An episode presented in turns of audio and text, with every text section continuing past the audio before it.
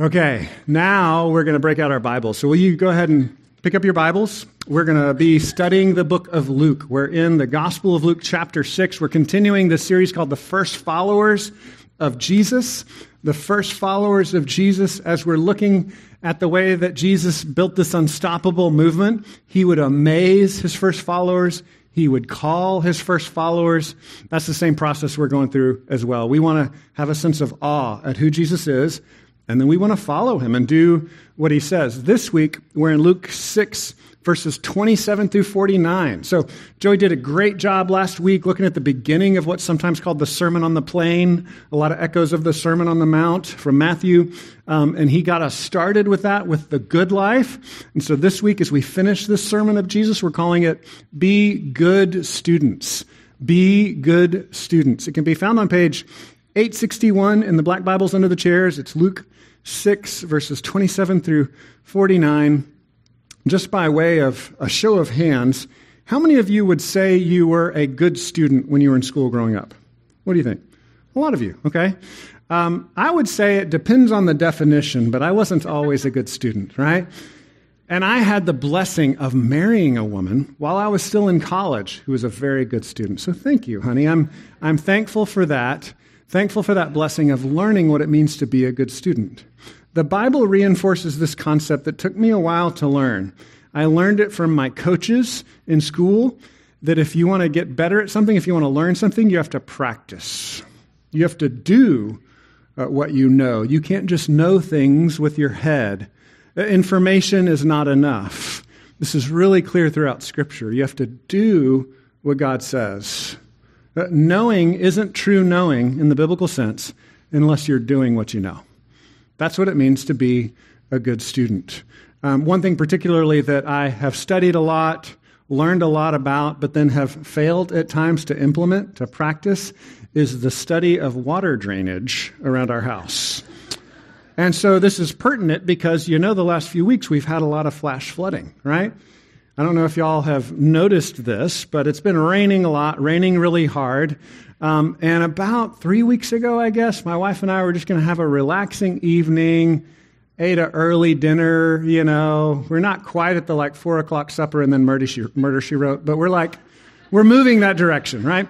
And so we were eating an early dinner. We were going to watch a movie. We were relaxing, and uh, we were excited about it. We just finished dinner. My wife had like walked around a bookshelf or walked around the bed or something to get something, and she's like, "The floor's wet." And I was like, "Oh no, the floor's wet. Why is the floor wet?" Well, it wasn't because we had spilled a glass of water. It's because the flash flooding was coming into our house.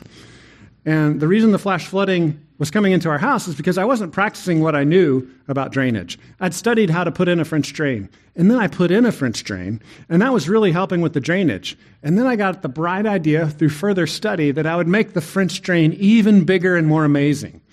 So I took off the lid and I started digging another ditch, and I was going to attach a whole other side to it. It was going to be twice as big. Y'all, it was going to be so great. But I got distracted. And, and I stopped working on it and we kind of went through a dry season, and I just didn't think about it for like three months. And when you leave the lid, the grate, off of the French drain, what happens? Well, it, it fills with leaves and dirt and sticks and probably like dead frogs and stuff, right? And so this French drain just got packed. And so the French drain that was working pretty well for the last few years wasn't working at all the other night. It was just totally jammed. And so that night, the rains are coming, the flood is happening. My wife is shop vacuuming the floor, and I'm out digging in the mud, and it was miserable, right? Now, I thank God that I had her help, and I thank God that it, it wasn't more disastrous than it had to be, right? We had a solid foundation, and our house did not wash away. Thank you, Jesus. But Jesus uses that illustration, floods coming and washing our house away. He uses that illustration to talk about the idea that we need to actually do what he says.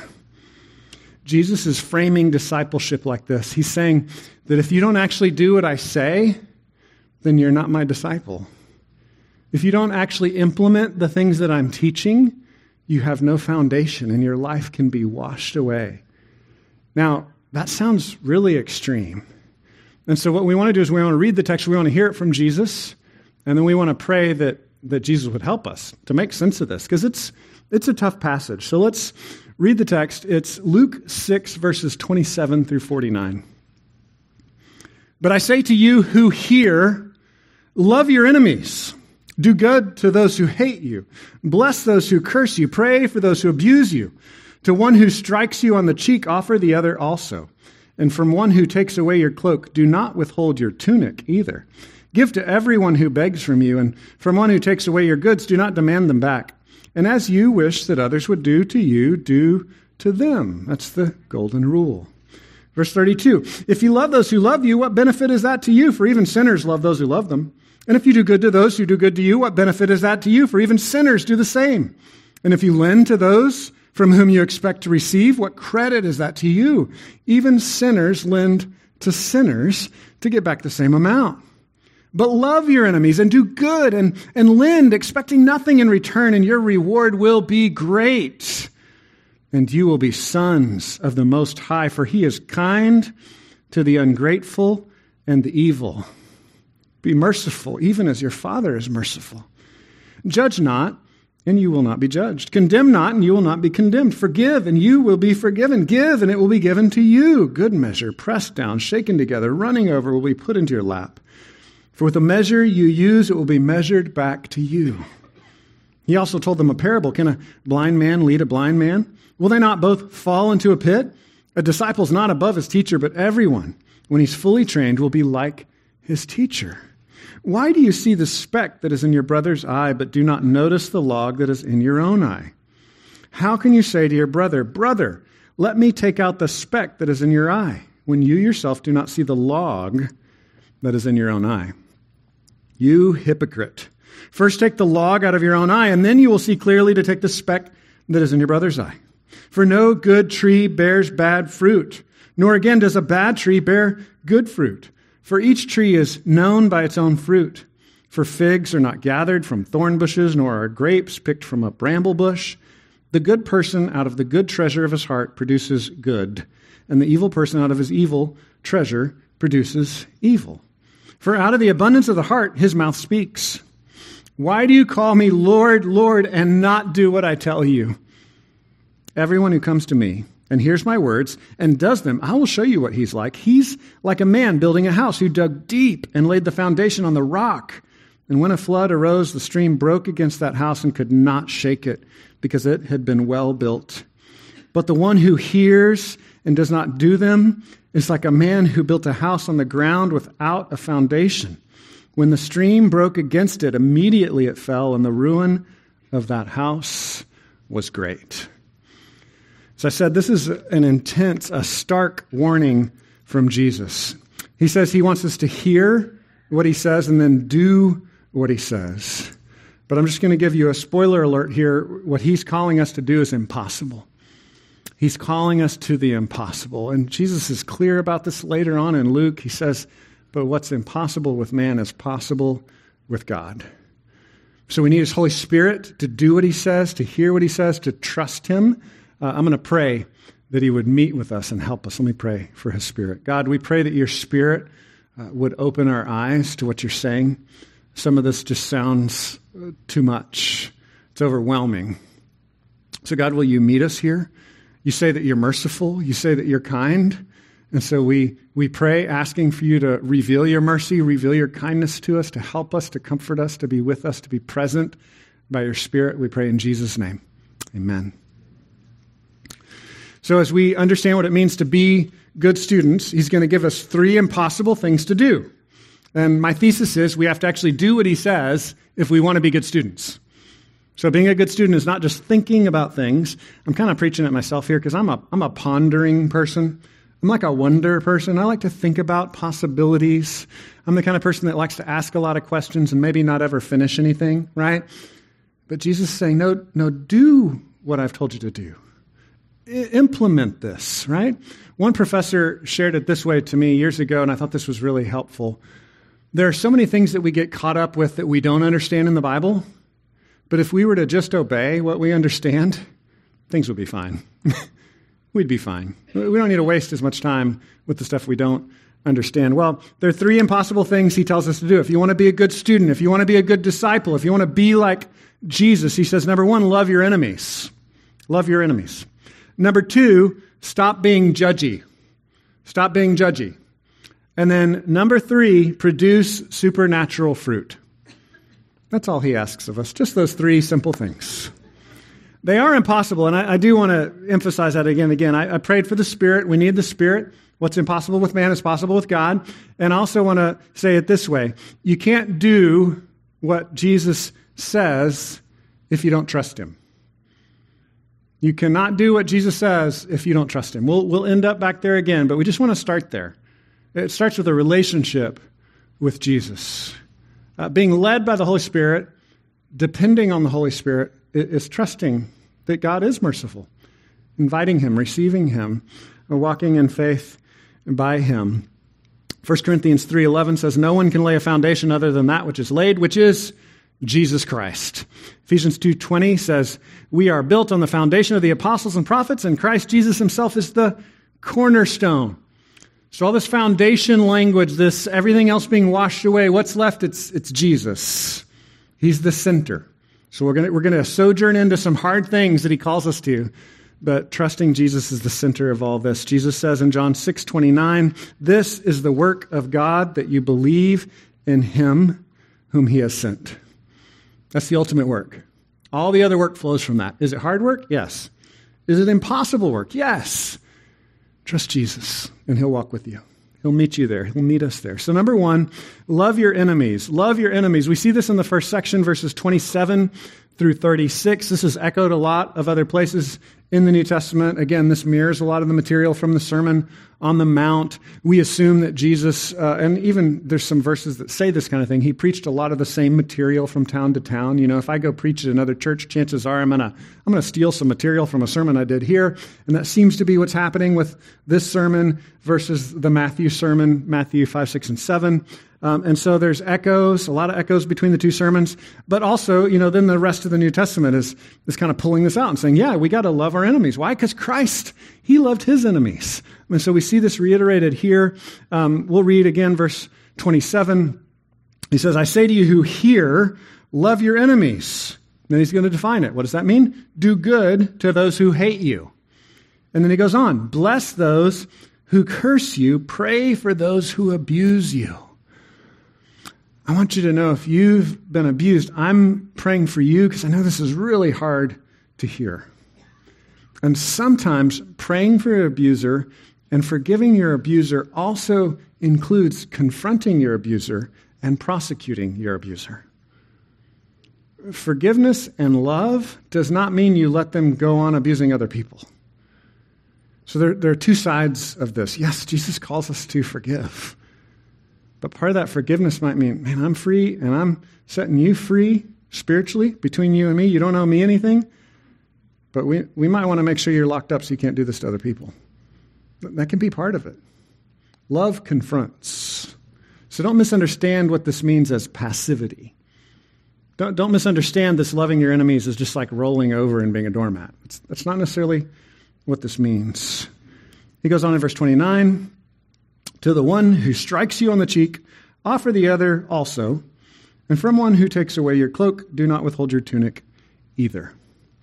A lot of commentators think this is a reflection of Roman law. The Roman soldiers were, were able to like uh, take some stuff from people to, for the sake of the mission, you know, right? Like in the action movies where they commandeer a car, you know, they could do that with a cloak in the Roman Empire. Um, but also, there's this the striking of the cheek thing. We think of this as like if someone's trying to beat you up, let them beat you to a pulp. That's not necessarily what it's saying. It's more of a dishonor thing, right? So, if you've seen this in the old movies, the, the white glove, and you slap the man with a white glove, right? It's a, it's a dishonor. You, you, didn't actually hurt him. It's kind of like that in, in this culture. Um, it's, it's a spitting in the face kind of statement here. And so he's saying, you can be dishonored, right? If like if the God of the universe has given you ultimate honor and he said that you're my son and I love you and you're in my inner circle and you're part of the inheritance of all things, you're with me ruling and reigning over the universe, then, then you're, you're going to feel some freedom to not have to fight for your own honor. Do you see how that works? He goes on And he says in verse 30 Give to everyone who begs from you, and from one who takes away your goods, do not demand them back.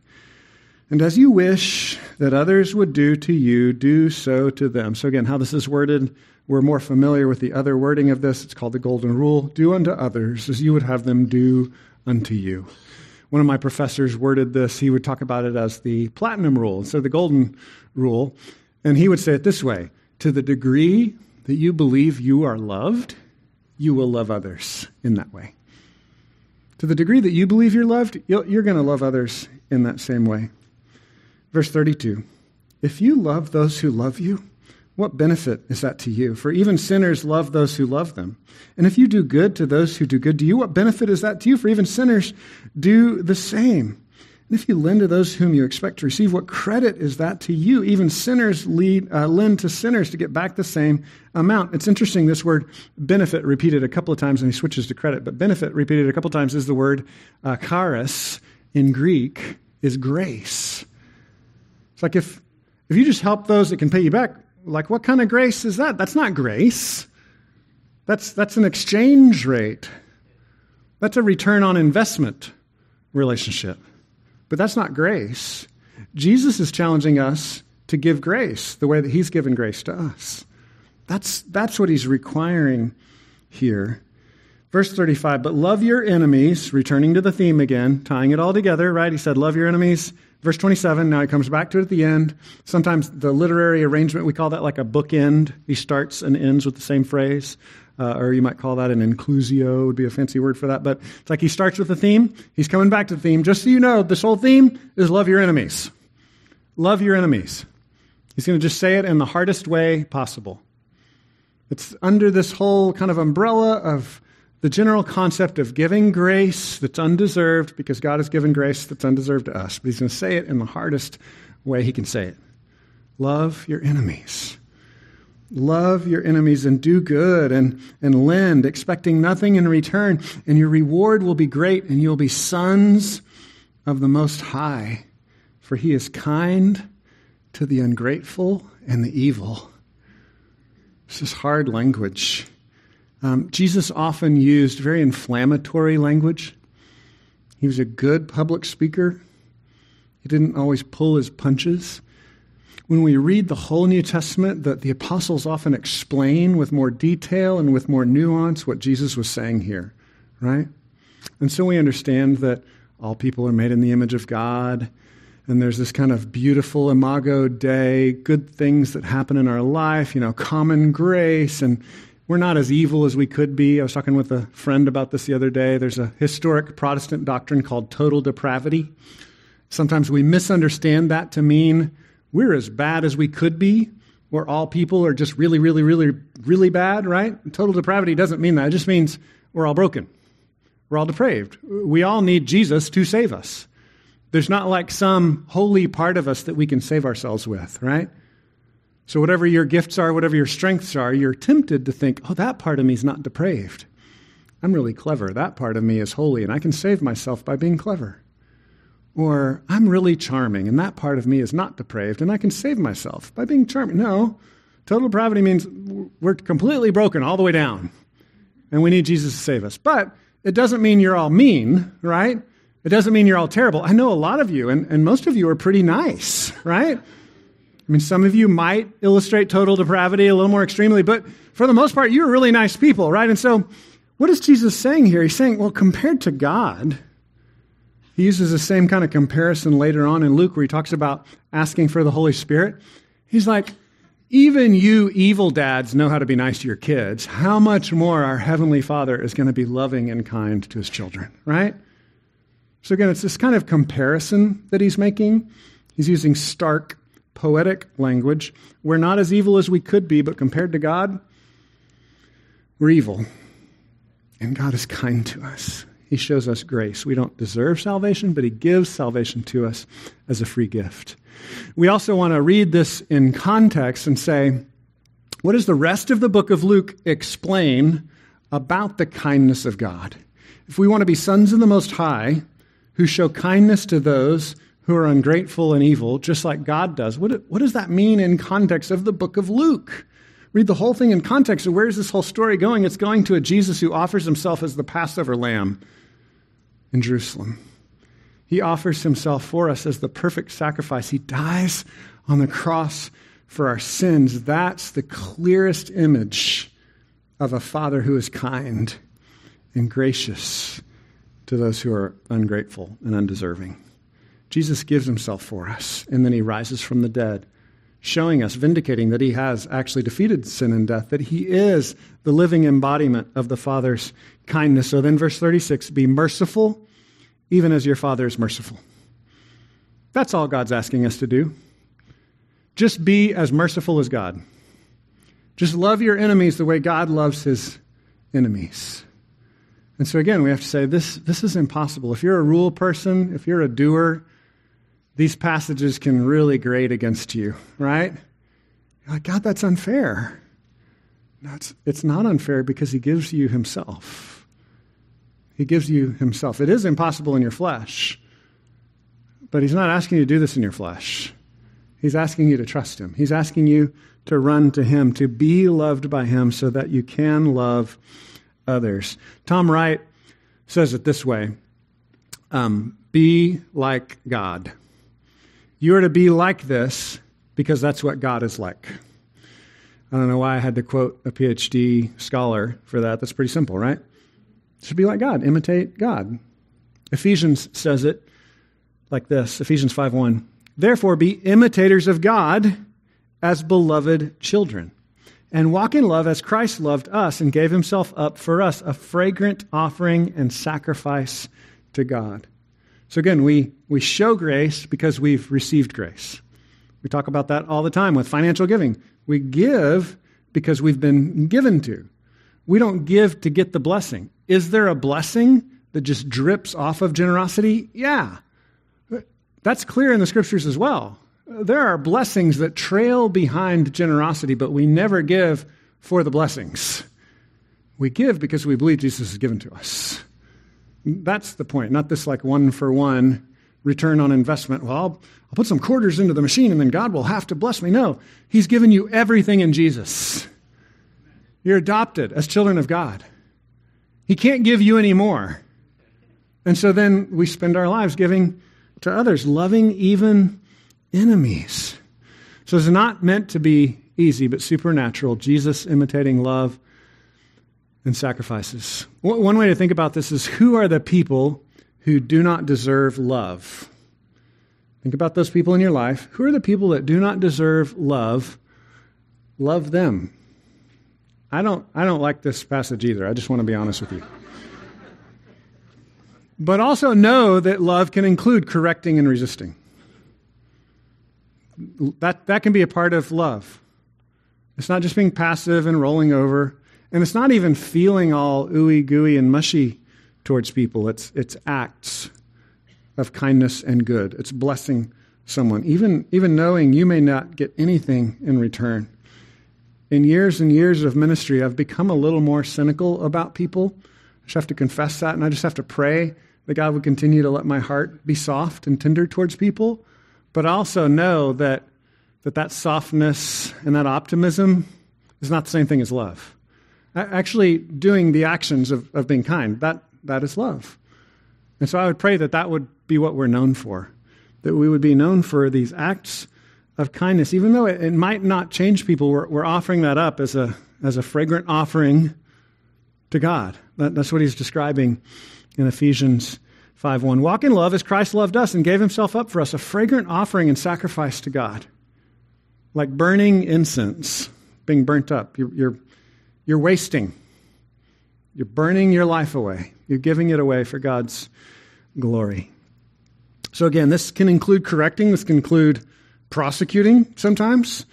Um, doesn't always mean rolling over. We see Paul uh, making legal appeals in the New Testament. So we see that kind of direction that this can go. He's loving people by making legal appeals. We also see uh, police and soldiers being spoken of very highly in the Bible. Romans chapter 13 reinforces what Protestants generally describe as just war theory the idea that one of God's graces is to use force to stop evil in the world, right? So we have different jurisdictions for that. Um, we even would argue in some cases, and this is a little harder because we don't have as many explicit verses, but we would even argue in some cases that this does not exclude self defense. You don't have to fight for your honor, fight for your salvation, right? You can be hurt, give back to others. But also, sometimes there's a just place for self defense. It's reinforced in the Old Testament, and Jesus even seems to imply this when he's about to go to the cross and he tells his disciples, like, yeah, you're going to need a sword. Like, he, he tells them that, right? He's very clear to Peter, we're not going to use the sword to preach the gospel. That's not how we're going to do this whole cross and salvation thing. But then he's also saying, but, but yeah, you're going to need a sword. Things are going to get hairy. So, so it's hard for us to make sense of all that, right? And so let's just come back to, but what is he asking us to do? Are there exceptions? Are there caveats? Yeah, we don't want to spend a lot of time on the caveats. We can talk more about that afterwards. What does he tell us to do? He tells us to love our enemies. He's telling you to do the hardest thing possible. He says it this way in Romans 12. Um, there's just a list where he kind of goes into more detail, fleshing out, Paul fleshing out in Romans 12 what Jesus is saying here. So Romans 12 says it this way. There's a laundry list. You don't have to turn there, but these are some, just pray that, that the Lord would convict you with one of these as something you need to work on this week. Like, okay, Lord, just give me something to do this week because I can't do everything, everywhere, all the time, love all bad people, right? So what, just listen to this list and say, Lord, just give me one of these to hang on to this week. Bless those who persecute you, bless and do not curse them. Rejoice with those who rejoice. Weep with those who weep. Live in harmony with one another. Do not be haughty. That means self important. Don't be self important, but associate with the lowly. Never be wise in your own sight. Repay no one evil for evil, but give thought to do what is honorable in the sight of all. If possible, so far as it depends on you, live peaceably with all. Beloved, never avenge yourselves, but leave it to the wrath of God. For it is written, Vengeance is mine, I will repay, says the Lord. To the contrary, if your enemy is hungry, feed him.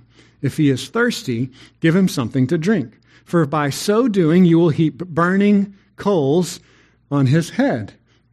Now, I've interpreted this before. This comes from the Old Testament. That doesn't mean you're trying to kill them. Burning coals is a symbol of the purity, the cleansing righteousness of the altar of God. So it's like by being kind to someone, you're going you're going to purify them. They're going to be convicted of their sin. And he finishes Do not be overcome by evil, but overcome evil with good. So, all of this, loving our enemies, where does it come from? It comes from Jesus, because that's what he did. So, we start with him, we look at God, we're imitating Jesus, we're imitating the Father. Thomas Chalmers is a, a famous Puritan that had a sermon called The Expulsive Power of a New Affection. I talk about this like every year, I think, at the church. If you've been around a while, you've heard this before, but it's good. You want to hear it again. He says the expulsive power of a new affection is when you love one thing and then you see something more beautiful. And that more beautiful thing pushes out your love for the first thing. And he says that's how God cleanses sin out of our own hearts. And that's how God teaches us to love our enemies because we see this treasure that Christ is, and we treasure him more than anything. And when we see him as the greatest good, it pushes out all those other things we're fighting for. And we live more freely, and we're able to love and bless those who have hurt us. I grabbed a picture of treasure because Jesus uses this analogy again and again treasure, right? Do you have treasure in heaven, or is your treasure just in this world? Is your treasure just your intelligence and your money and your relationships, or is your treasure Christ? And what he's calling you to? Do you see him as ultimate treasure? I thought it was helpful to use the picture of gold coins in a wooden box because it's become such a caricature in our culture. Like if you're walking through a field, like next week you're hiking at Danny Peak Park and you find a box with gold in it, what would you think? You'd probably think, this is what you would really think, you'd probably think that's fake, right? Because we don't see treasure like this, right? Like if it was like a wallet with a bunch of hundred dollar bills, you'd be like, yeah, right? You'd be excited because that's that's how money works in our society. We don't see uh, pirate treasure chests hanging around, right? Like we just don't see that. First of all, you'd think it's fake. It's a prop from a movie set. Maybe somebody's filming something out here, right? Or you'd think maybe it's chocolate. You pick some up, you try to eat it, right? Because we just don't do treasure that way. So think in your mind, what's the thing that just makes you like catch your breath, like, oh, look, right? Like, oh, new car or pretty person, right? Like, what, what are the things that, that catch your attention, right? That's the treasure in your life. And, and what Jesus is calling us to is that when we see him and see what he's done for us, that that, that would be the, like, take my breath away. That would be like, I've struck it rich. That's a parable. He says that, like, finding the kingdom, finding life in him is like, you found a treasure in a field. You sold everything else you had because you want that treasure. It's ultimate to you. And that's what the life in Christ is like. When He's that ultimate treasure, then that degree that you feel loved by Jesus, to that degree, you'll begin to love others. Not perfectly, not every day, not all the time, not every minute, but you're going to grow more and more being conformed to the image of Jesus. As He says, be merciful even as your Father is merciful. We will be, we'll be imitators of God. Second point is stop being judgy. Stop being judgy. This flows downstream from what he's already said. We see this in verses 37 through 42. I have to use the phrase judgy um, to differentiate it from judge, because the scripture is clear that we are to judge. It's just a certain kind of judging that we're not to do. So, the way a lot of people say this is don't be judgmental, right? Don't be judgy. Don't be a legalist. Don't think that you're better than other people when you judge, but we are to make judgments. And this will come out in the text. Stop being judgy. So again, verses 37 through 42 Judge not, and you will not be judged. Now he's going to explain it with the next phrase. We call this Hebrew parallelism. So in Proverbs and Psalms, you often have an interesting phrase, and then it's restated in different words. That's what he's doing here. Judge not, you will not be judged. Condemn not, and you will not be condemned. Forgive, and you will be forgiven. Give, and it will be given to you good measure, pressed down, shaken together, running over, will be put into your lap. Using visual language for this abundant overflow. He's saying that generosity will be shown to you as you are generous. With the measure you use, it will be measured back to you. So, again, the basic standard here is as you are gracious, you'll enjoy grace from God. Now, again, as we read the rest of the New Testament, Jesus makes this sound very conditional. He's, he's trying to punch the legalists in the face, so to speak, here. So, for those of you, for me, when we struggle with thinking, like, man, I've, I've done good things and God really owes me, he's like, okay, you're not, you're not getting it. So, to the degree that you're gracious, that, that shows me that you understand God's grace. He's, he's trying to upset us, he's trying to shake us up a little bit. Now, the rest of the New Testament spells this out, and it's like, well, really, really it starts with you receiving God's grace and then you start showing grace to other people, right? And so the order is fleshed out in the rest of the New Testament as a very clear order of once we see the grace of God, then we respond in a lifestyle of showing grace to others. But Jesus is kind of backwards engineering this here and saying, hey, if you if you don't show grace to anybody, you probably don't know Jesus. If you're harsh and judgy, you probably don't get it. You, you probably don't understand the gospel. So again, he says, This measure will be measured back to you. Verse 39, he also told them this parable Can a blind man lead a blind man? Will they not both fall into a pit? He uses this language a lot to talk about the Pharisees who were judging others, who were thinking that they were approved by God because they were doing all these certain things. We've talked about this a lot over the last few years. There, there are two ways to deal with sin. Kind of the progressive, cool way to deal with sin is say that sin doesn't exist and that whatever your heart can dream up is good because it came from you. I'm sad to tell you, no, that's not going to work out for you. It's going to hurt you. The other way of dealing with sin is often the way of religion or legalism or the Pharisees, which is saying, yeah, I get the concept of sin and I'm a good person. And God now owes me because I've, I've done the good things. And we kind of hide the stuff that we don't want people to see. We inflate the things that we've done well and we think we've achieved righteousness by our own accomplishment. And this is what Jesus is attacking here. A blind man can't lead other people, they'll just lead him into a pit. Verse 40 A disciple is not above his teacher, but everyone, when he's fully trained, will be like his teacher. The more you disciple and apprentice yourself to Jesus, the more you follow Jesus, the more you love Jesus, the more you are interested in Jesus, the more you'll look like Jesus. That's the good news. Again, not perfect. It's, it's like how a, a puppy dog, you know, follows a 12 year old home. It's like stumbling and it can't keep up, right? But there's a following there. Are you following Jesus? Is he your teacher? Is he the one that you see as your hope? That's what Jesus is calling us to here. He goes on to kind of flesh this out a little bit more. Verse 41 Why do you see the speck that is in your brother's eye, but do not notice the log that is in your own eye? I get specks in my eyes a lot. I have really tiny eyes with no eyelashes. So it's just a kind of a, a physical problem I have, right? And so we have a lot of allergies here. Some people get allergies in their nose. My nose is big, there's plenty of room, no allergy problems there. But my tiny eyes, I get pollen, and I'm always like scratching my eyes. I have had an eye infection the last few weeks. It drives me crazy. Um, but if I was trying to get a speck out of my eye, I wouldn't ask the person that has a giant log sticking out of their face, right? Like I'd, I'd find someone that has some good reading glasses, maybe a magnifying glass, and, and nothing obstructing their vision. Jesus says, This is ridiculous. You have this giant log in your own face, and you're going around trying to pick the specks out of other people's eyes. Jesus has a, a sense of humor. Uh, I grabbed a, a chart, a theological chart of this. Person one is scratching their eyes. Dude, I think I got something in my eye. Person two is like, hey, don't worry, I'll help you get it out. And he's got this giant board sticking out of his face. Jesus wants us to laugh at this, right? He wants us to laugh at ourselves. We can be ridiculous. We, we can think, ah, I've got it all figured out, right? Now, is there a category, again, read the rest of the New Testament context. Are there these caveats, these categories where there are more mature people that have something to teach less mature people? Of course. Yes. But Jesus is really trying to dig at our judginess. He's trying to confront our legalism. He's trying to confront our thinking that, that we've arrived. He's saying, no, deal, deal with your own sin first.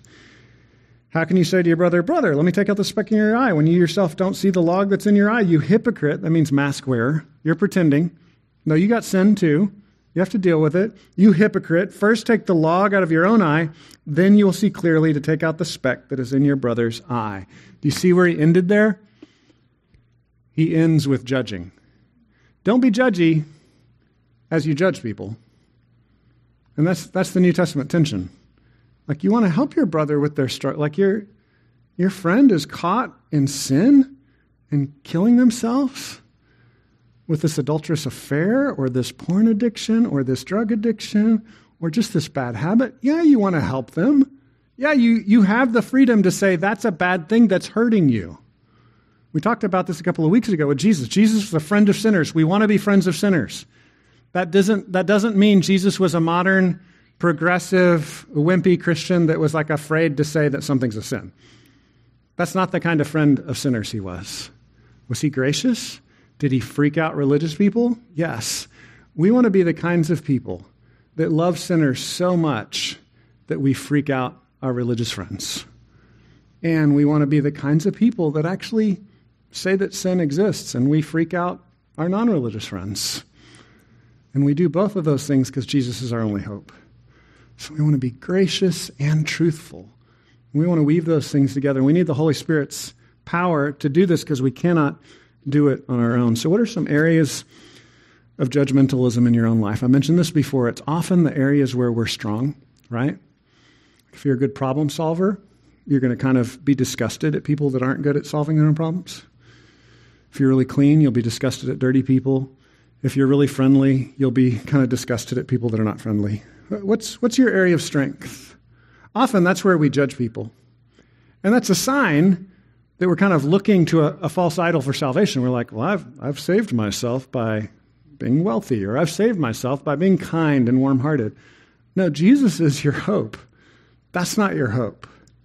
And so judginess can, can be a sign of these, these false idols that we have. And he gives us a very clear format here deal with your sin, be confessional. It says in Romans 12, don't be haughty, don't be like thinking you're above other people. Meet people where they are, confess your own sin, but then still deal with it graciously, tenderly, like, hey, I know I'm not perfect, but I see this, I'm worried about you, I'm praying about it. We deal with it patiently, carefully. Exhortation is still something we're called to. Don't be haughty, walk with the weak, be humble, rejoice with those who rejoice, weep with those who weep. Finally, we're called to produce supernatural fruit. We're called to produce supernatural fruit. Uh, this will be kind of the last point, and then we'll uh, transition this into the conclusion as well. He's, he's wrapping these things together. So, verse 43, he says it this way For no good tree bears bad fruit, nor again does a bad tree bear good fruit. For each tree is known by its own fruit. For figs are not gathered from thorn bushes, nor are grapes picked from a bramble bush. The good person out of the good treasure of his heart produces good, and the evil person out of his evil treasure produces evil. For out of the abundance of the heart, his mouth speaks. And then he's going to go on to the foundation analogy. And it's really interesting. Jesus is putting these two analogies together the roots analogy. If your roots are good, if your tree is good, then the fruit will be healthy. You'll, you'll produce good things. And then he also uses the foundation analogy. Paul actually mingles these together in Colossians and Ephesians. He's like, this is what it means to really produce good things in your life. It's to be rooted and founded in the love of Jesus. What's your foundation? Where, where, are your roots tapped in? The way Psalm 1 says it is Blessed are the man whose roots go down deep into the streams of God and his word. And that person will be like a healthy tree. You'll be strong. You'll produce good fruit. You'll survive the droughts that will come. The droughts will come. So I grabbed a picture of tree roots going deep down in the ground. It's, it's beautiful to see trees where you can kind of see the roots because a lot of times they're totally covered, but exposed roots are really beautiful and they go deep, deep down under the ground to draw in nutrients. And Jesus is saying, and Paul later will say, those roots in our lives have to be tapped down into Jesus himself. So, where are your roots? Jesus is going to say, let's, let's start with the fruit. Let's check out the fruit. Do you have any good fruit in your life? So we read the rest of the New Testament. Good fruit can be the knowledge of God, knowing that God is good. It can be the knowledge of His Word. It can be the fruit of good works, of serving other people, helping people, tangibly making a difference in the world.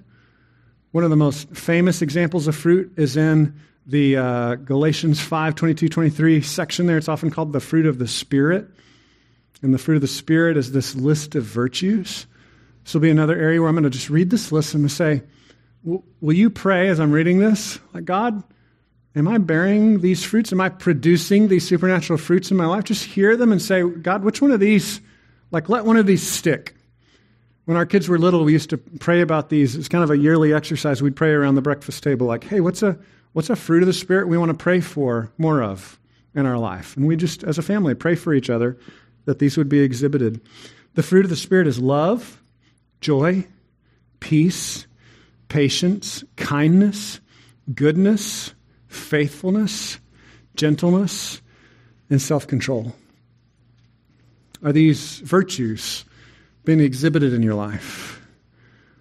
Jesus, Paul are going to backwards engineer that and say if this fruit isn't apparent in your life, maybe your roots aren't tapped down into the good soil of Jesus himself. Maybe your foundation is not the goodness of a gracious God who shows mercy to the unmerciful, shows kindness to the ungrateful and the evil. Is that your foundation? Is that where your root is planted? We can work on these things as well. I think one of the things that we see in this whole thing is Jesus keeps challenging us to do stuff, right? He challenges us first to go, to go do, go obey, study for the test by doing the things that Jesus has said. So it's okay to just say, go, go do these things, right? Start practicing these things. Start showing kindness and love and practice these things. And as you stumble and fall, say, Jesus, help me, because this is really hard. And I can't do this without you. And it's a, it's a cycle. Paul describes the cycle in Colossians of putting off and putting on. We, we put off the old man, like, man, I feel selfish and mad about this. And we put on the new man. Jesus loves me, so I'm going to love these other people around me. It's this everyday cycle. It's not a once for all thing, but it's a, a walk with Jesus. As we root ourselves in, in Jesus, then we can practice moral purity because Jesus is pure. We can serve others because Jesus serves us. We can study and love God's word, like it talks about in Psalm 1, because Jesus is God's word and we delight in him. These are different ways that we reflect supernatural fruit to the world around us. So he says in verse 46 Why do you call me Lord, Lord, and do not do what I tell you? Why do you call me Lord, Lord, and do not do what I tell you? Why do you say you're my student and you're not actually imitating me? That's what Jesus says. And like I said, this is a hard teaching. We'll end here. Why do you call me Lord, Lord, and do not do what I tell you? Everyone who comes to me and hears my words and does them, I'll show you what he's like. He's like a man building a house who dug deep and laid the foundation on the rock. And when a flood rose, the stream broke against that house and could not shake it because it had been well built. But the one who hears and does not do them is like a man who built a house on the ground without a foundation. When the stream broke against it, immediately it fell, and the ruin of that house was great. Paul says in Ephesians chapter 3 that Jesus is that foundation. Jesus is the foundation. As I said at the, the very beginning, we can't do what Jesus says if we don't trust Jesus. Jesus is the foundation. This prayer that Paul makes in Ephesians 3 is that we would be rooted and grounded in the love that the Father has for us in Christ. That is our foundation. And we wish that what he said was, you know, if you're rooted and grounded in Jesus, then the storms will never come. But he says the storms are coming. The flood is coming. And you may feel like, man, I'm in this, I'm in this place where everything's been washed away. And I would encourage you to found yourself on Christ the person of Jesus. When everything is washed away, you still have Jesus. And that makes it worth it. Trust him. Run to him. He's, he's going to be there for you. He is our foundation. Let me pray for us. God, thank you that you love us and you gave yourself for us. You're the rock, you're the refuge, you're the foundation. Help us by faith to trust you. We pray again, Holy Spirit, that you would convict us of our lack and that you would magnify Jesus as our hero. As you do this, that will make us good students. That will enable us to do what you say. We pray in Jesus' name. Amen.